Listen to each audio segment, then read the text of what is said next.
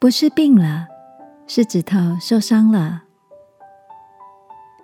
晚安，好好睡，让天父的爱与祝福陪你入睡。朋友，晚安。今天的你有什么开心的事吗？前几天看到一则网络笑话，说到有位病人到医院看诊，跟医生说：“我糟了，全身不舒服，是不是得了什么严重的绝症啊？”医生做了一系列的检查，找不出什么太大的问题，于是。叫病人伸出手来，手按肚子，病人喊痛；手压着头，也感到疼痛；或是压着大腿，也让他疼痛不已。最后，医生看着病人，对他说：“你不是得了绝症，是你的指头骨折了。”我看着这则可爱的讯息，心里想：难怪主耶稣提醒我们。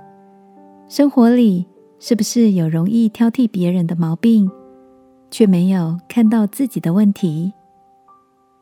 他说：“为什么看见你弟兄眼中有刺，却不想自己眼中有梁木呢？”亲爱的，今天有人让你感到不顺眼，或是跟你意见大不相同，感到被冒犯了吗？这个夜晚。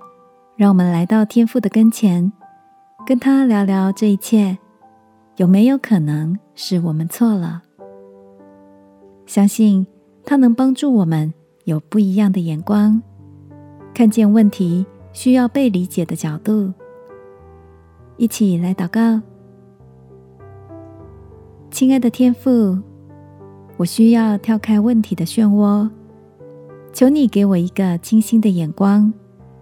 使我能体贴人与我立场的不同。祷告，奉耶稣基督的名，阿门。晚安，好好睡。祝福你在新眼光中有新的自由。耶稣爱你，我也爱你。